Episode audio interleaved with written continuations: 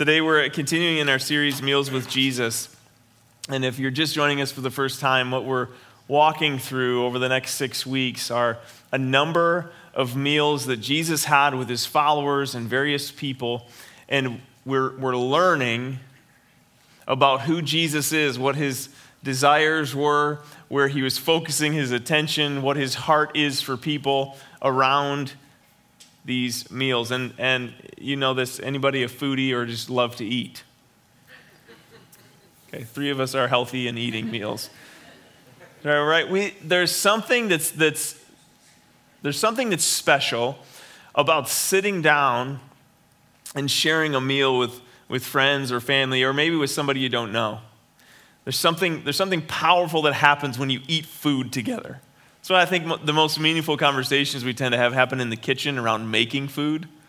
Right? You, you start processing life. There's things that when you sit down and you actually take the time, I think we're, we live in a, a time where things are moving so fast, we don't do this very well anymore. But when you sit down to take an hour or two hours or three hours to share life with people, it's amazing what you find out.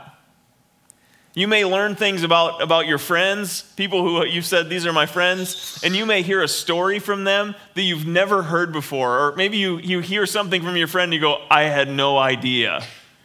Or maybe you share a story and they go, My goodness, I, that's news to me. I didn't know that. This, ha- this tends to happen around sharing a meal when we slow down.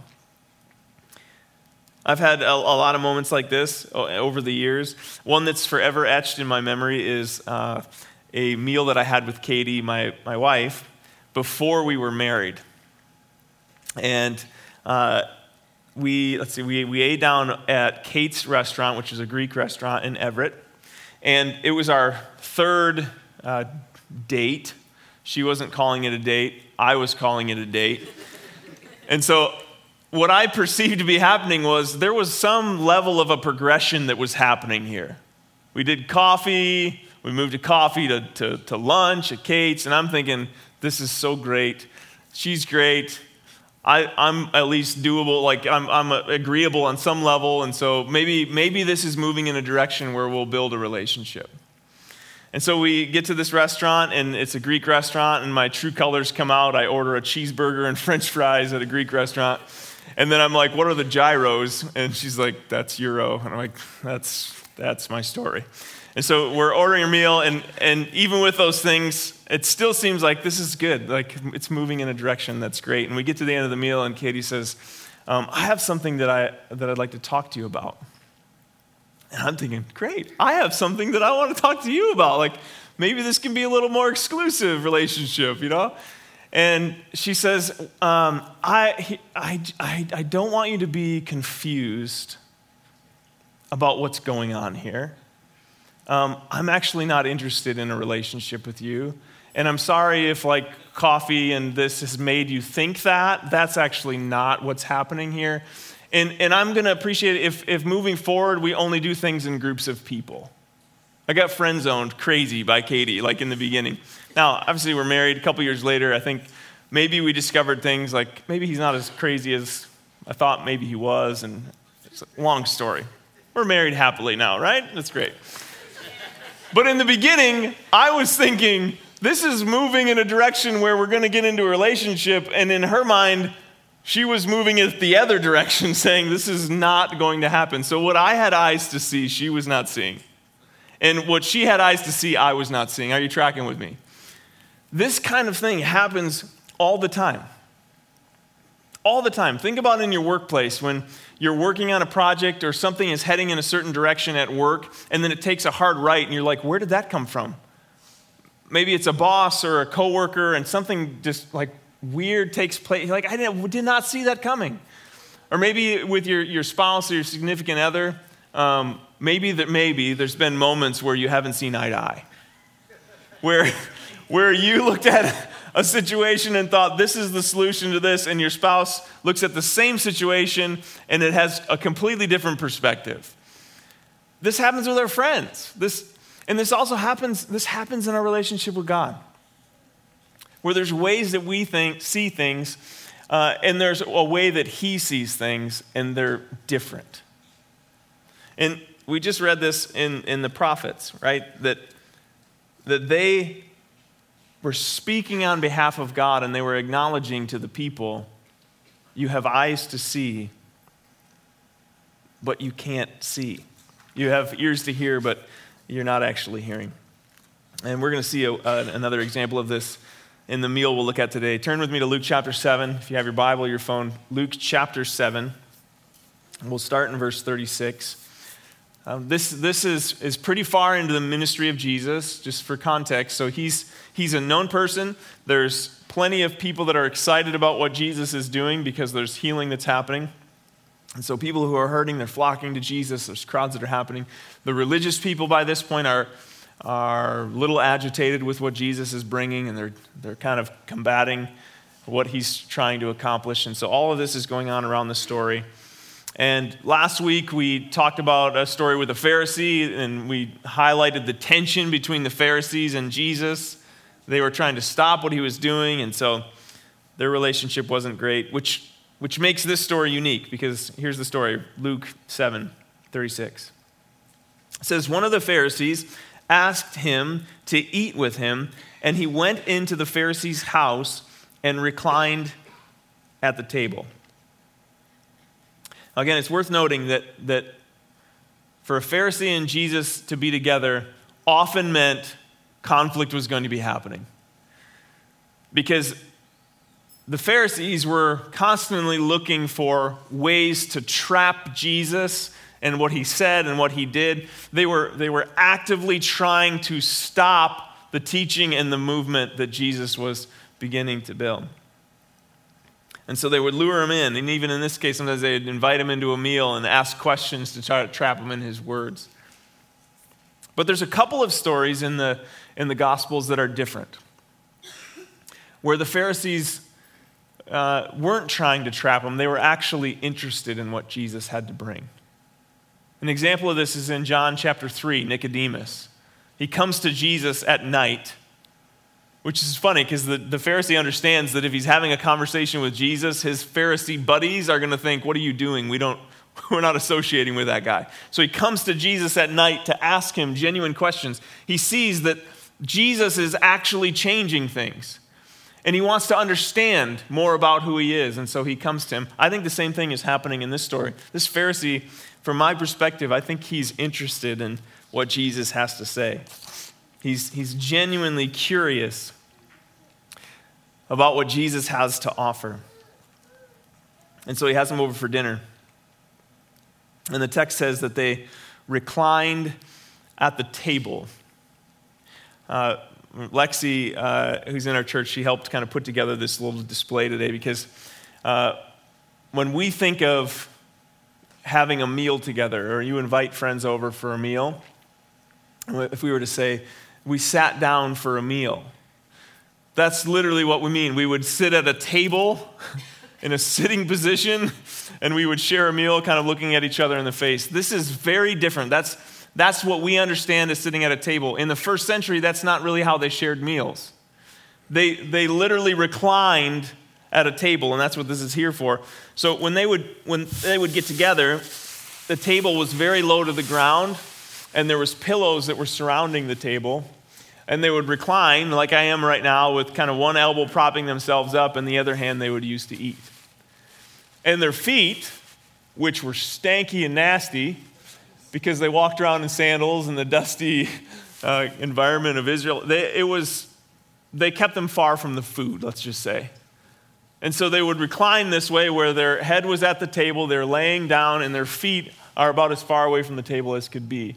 And they would kind of line up. So there's other texts in the Gospels where it says the disciples kind of leaned back onto Jesus' chest. That's why that was possible. They were laying next to each other. And so to lean back, it's not really, if you picture doing that at your dinner table, it takes a little more work. Not here. So this is the scene. Jesus, he's reclining at the table with this Pharisee, and they're sharing a meal. And here's what happens. Verse 37 And behold, a woman of the city who was a sinner, when she learned that he was reclining at table in the Pharisee's house, brought an alabaster flask of ointment, and standing behind him at his feet, weeping, she began to wet his feet with her tears and wiped them with the hair of her head and kissed his feet and anointed them with the ointment. Now, if we were, again, if we were to read this in a 21st century lens, it's like, where is this woman? Is she under the table?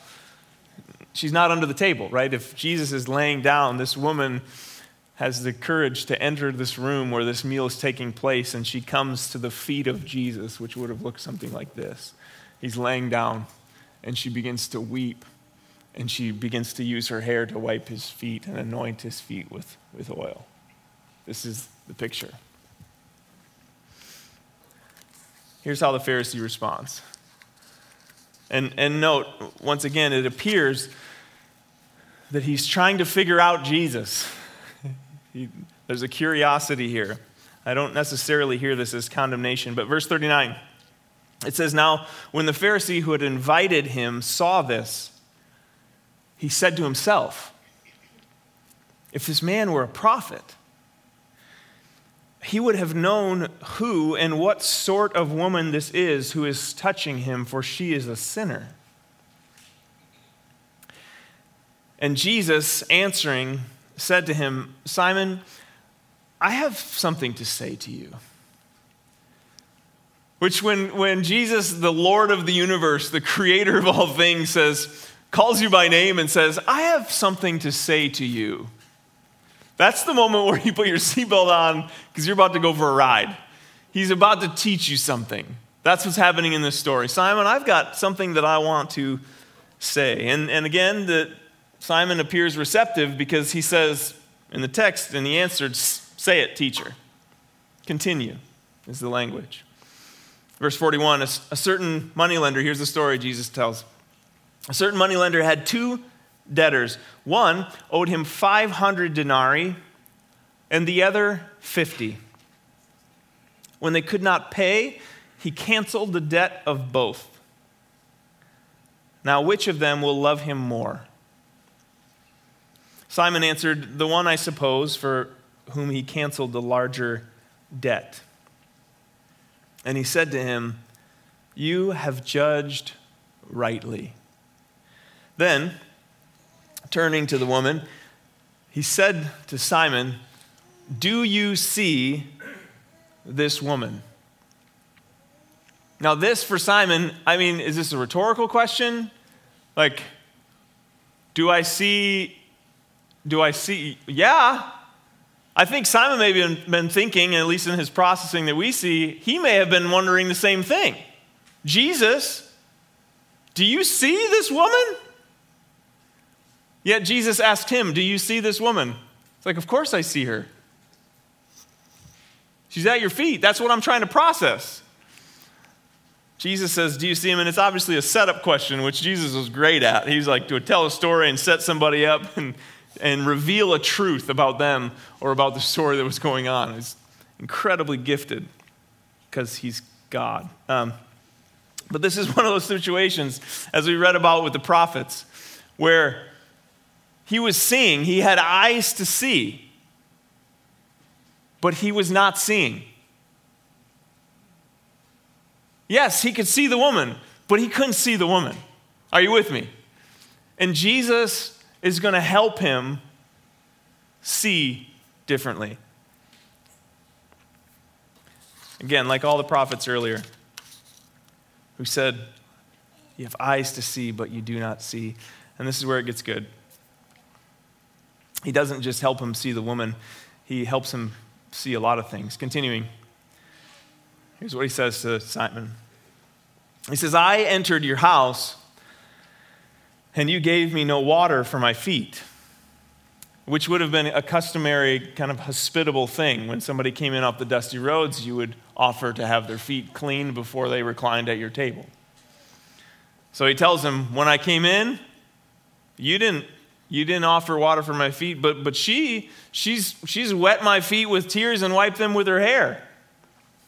You gave me no kiss, which again is a customary greeting. you, you gave me no kiss when I walked in the door, but from the time I came in, she has not ceased to kiss my feet. You did not anoint my head with oil, but she has anointed my feet with ointment. Therefore, I tell you, her sins, which are many, are forgiven, for she has loved much. But he who is forgiven little loves little. And he said to her, Your sins are forgiven. And then those who were at table with him began to say among themselves, Who is this? Who even forgives sins?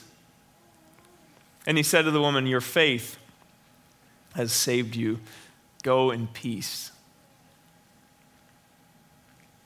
Now, I'd love to know a little bit more about Simon's processing after this meal. Because we don't, we don't necessarily see the, what happened with Simon directly after this meal, but it's probably safe to say that this meal had an impact on him. You would hope. You would hope that, that as Jesus revealed some things to him, that he would have walked away maybe looking at things differently than when he sat down at the table. And there's kind of, in our walk with Jesus, I think it's very similar. When, when Jesus begins to reveal things to us, there's a couple of ways we can respond. One way is to kind of go, ah, and close in and callous our hearts and say, that was weird, and not have, any, have, have his words have any impact.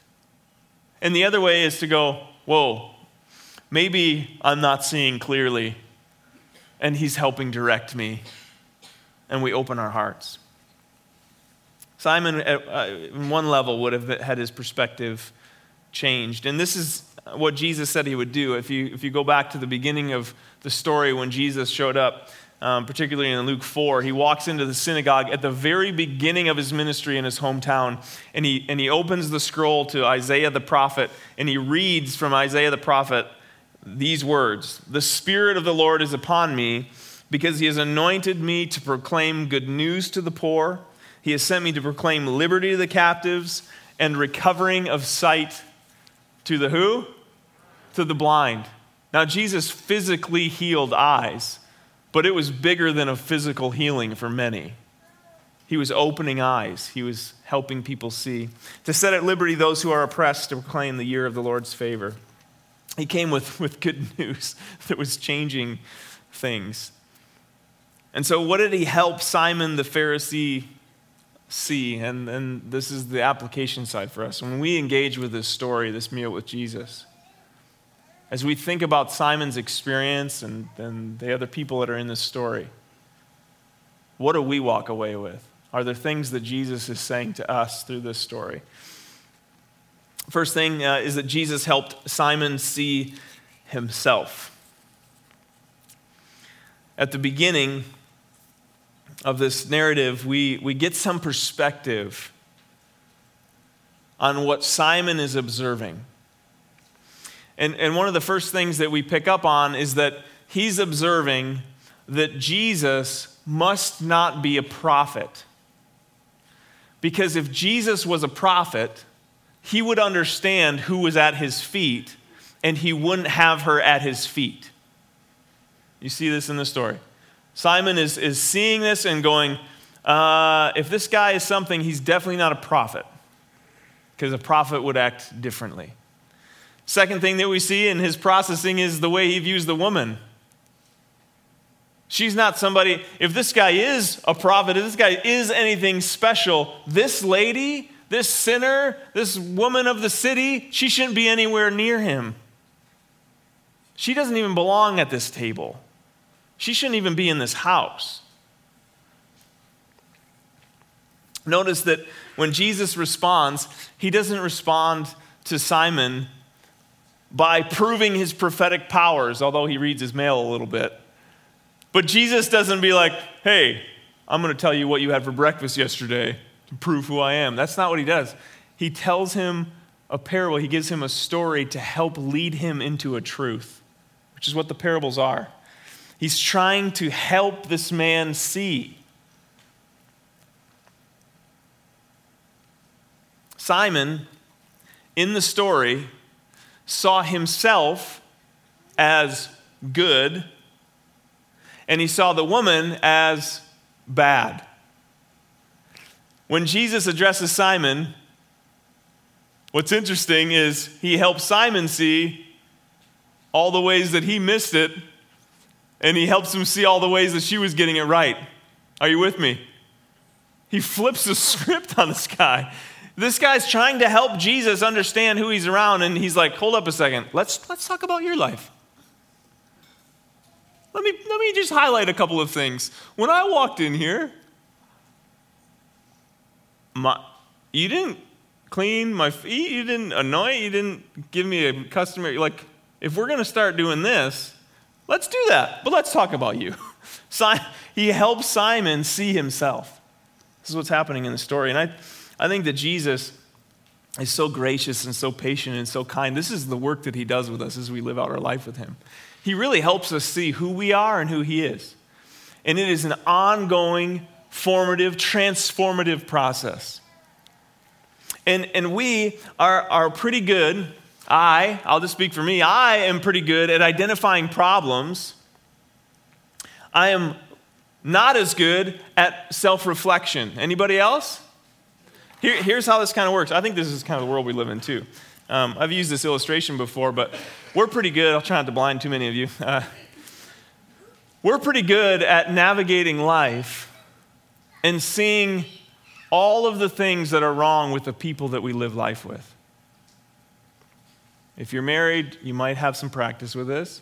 Uh, if you have friends, you probably have practice. If you live, you have practice. when you go to the grocery store, when you're driving down the street, when you run into somebody uh, shopping, you, you have an incredible ability to identify, goodness sakes, uh, look at all the things that are wrong in the people that are around me. And we try to help people see that. Like, well, can you just look in the mirror?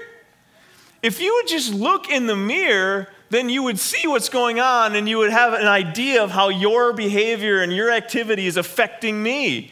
Would you, Katie? Okay, so Katie knows when a lot of things, but Katie can, she can pick up on the condition of my heart based on how I am talking about people while I'm driving the car.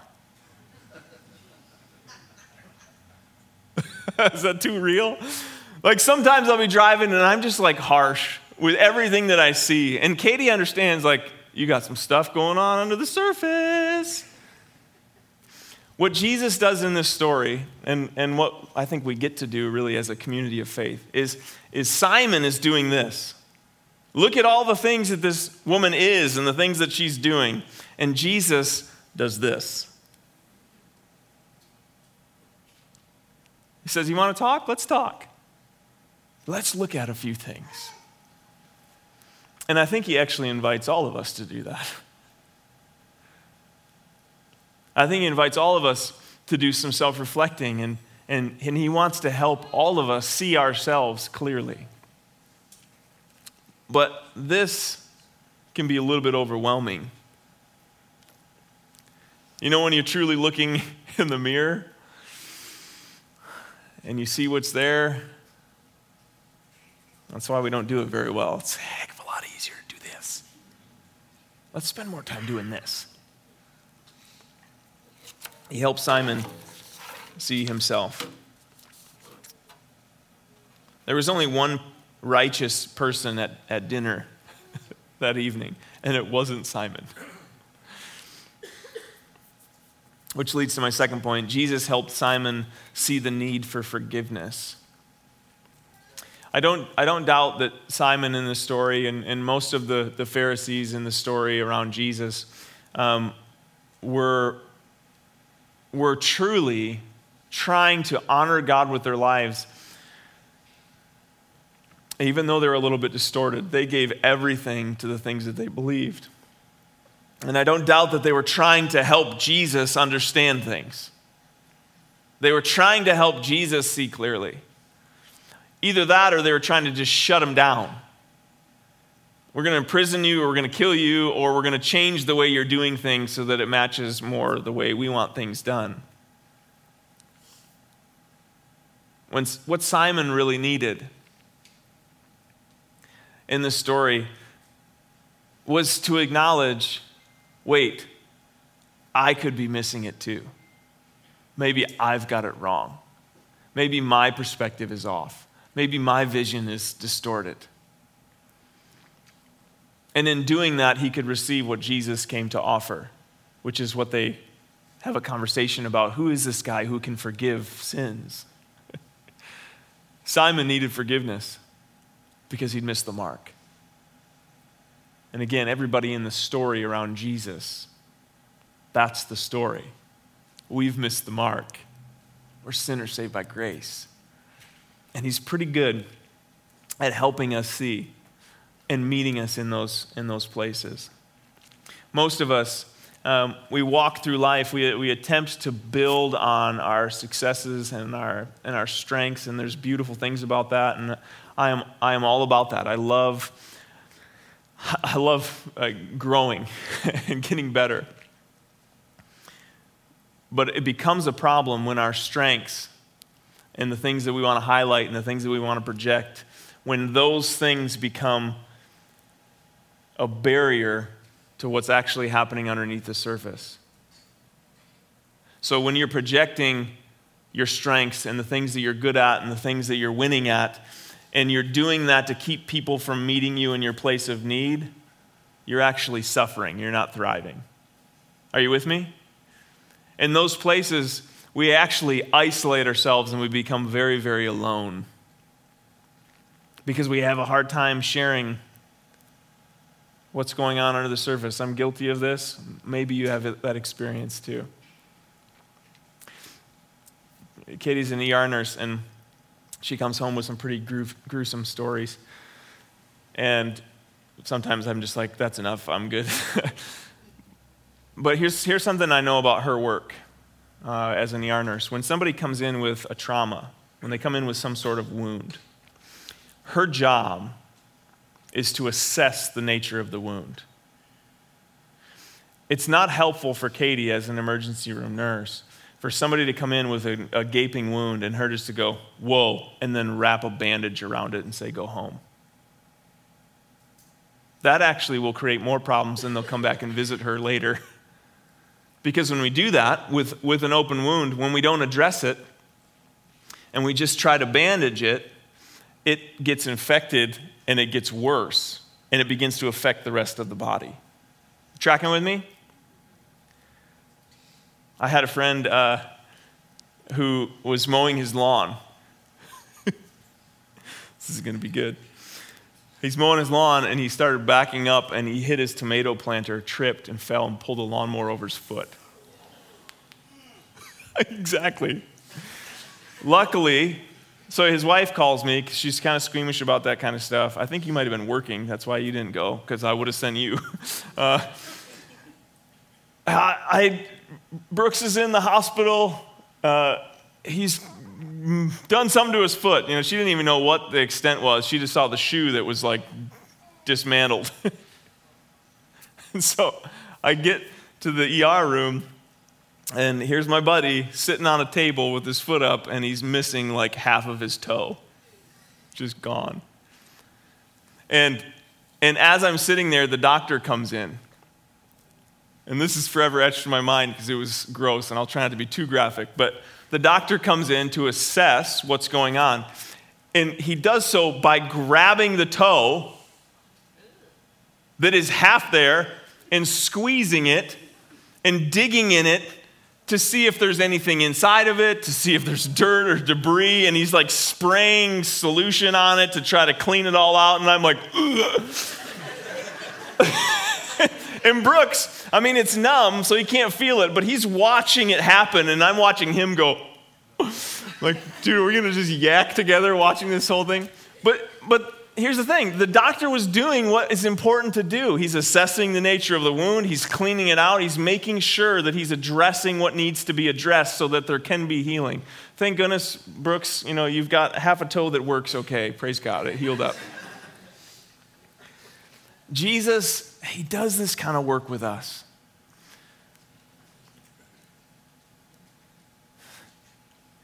God so loved the world.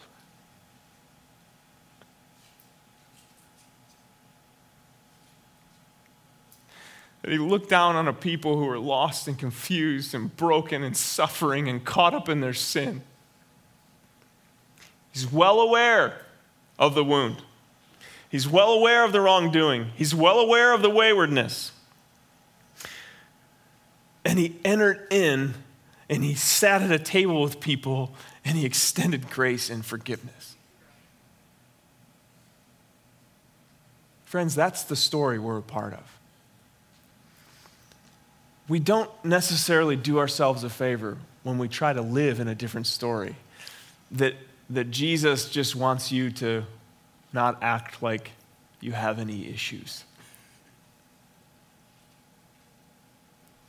He actually invites us into a relationship where we can bring our lives, we can learn so much from the woman in this story. she was not unaware of her past. And Jesus identifies her life as she had a lot of sins. Says that in the text. She was aware of that. And she brought herself, the courage that it took this lady to enter this room blows my mind. She enters in and comes to the feet of Jesus in her brokenness. And there's something that she could grasp that most people couldn't around Jesus that he, he came to forgive. And she's so moved by that that she wept at his feet and washed his feet with her hair and anointed his feet. She worshiped Jesus. Here you have the Pharisee going, I'm going to help you out, Jesus. I'm going to help you discern because obviously you're not a prophet. And here we have the woman saying, I don't have anything that I'm bringing to this table, but you are everything. I just want to be at your feet.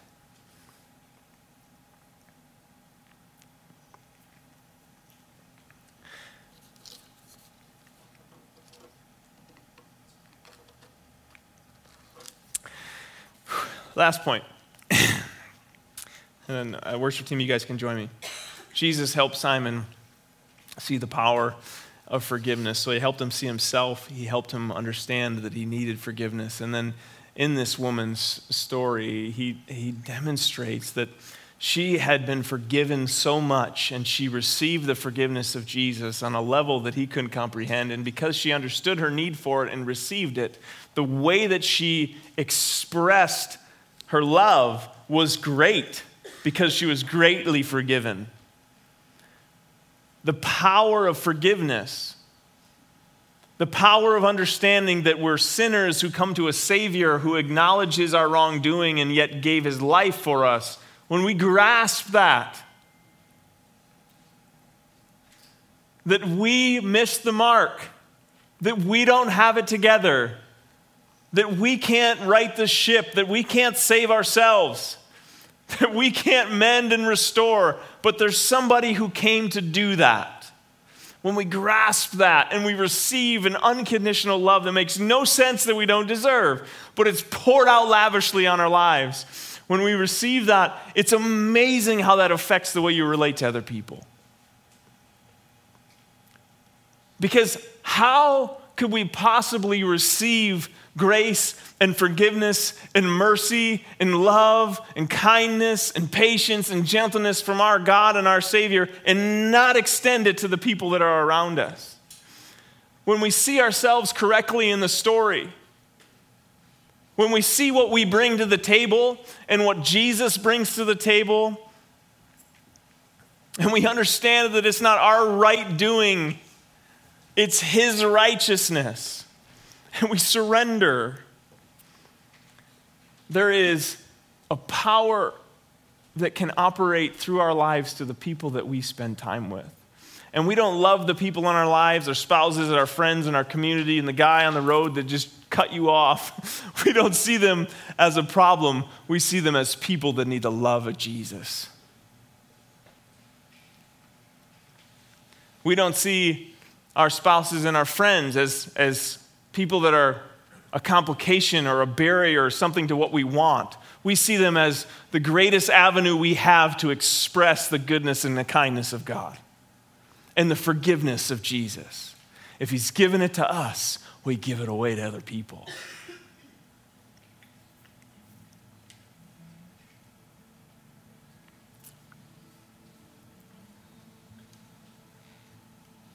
When you, when you walk in that, when we, when we do have a right view,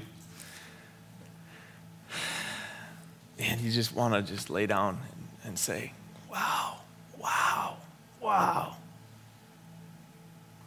Thank you, God. Thank you, God. I just want to like I just want to sing about how good you are. It's the only thing I want to do.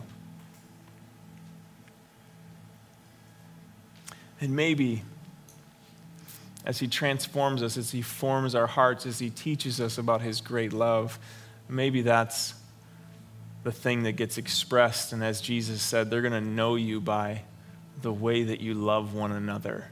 He told his followers, listen, they're gonna, you're going to be marked by a love that's otherworldly because you've experienced it from me. And as you walk in that, people are going to look at your community and at your relationships and go, I don't fully get what's going on here, but that's different. How? I'll tell you how. Let me tell you about Jesus. Let me tell you about a God who loves us enough to enter our mess and to mend our wounds and restore us and heal us. Will you pray with me? Why don't you stand to your feet as we get ready to respond. Lord, this morning, uh,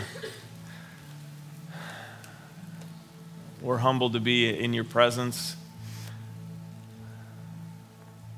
As we come to the table and we sit before a holy and righteous and perfect God.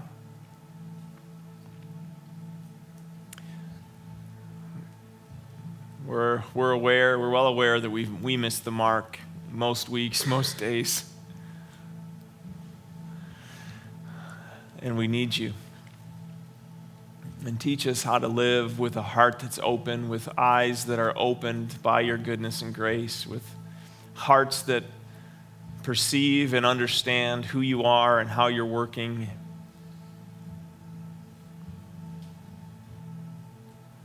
Guide us in that. We love you this morning. We worship you. We pray this in your name. Amen.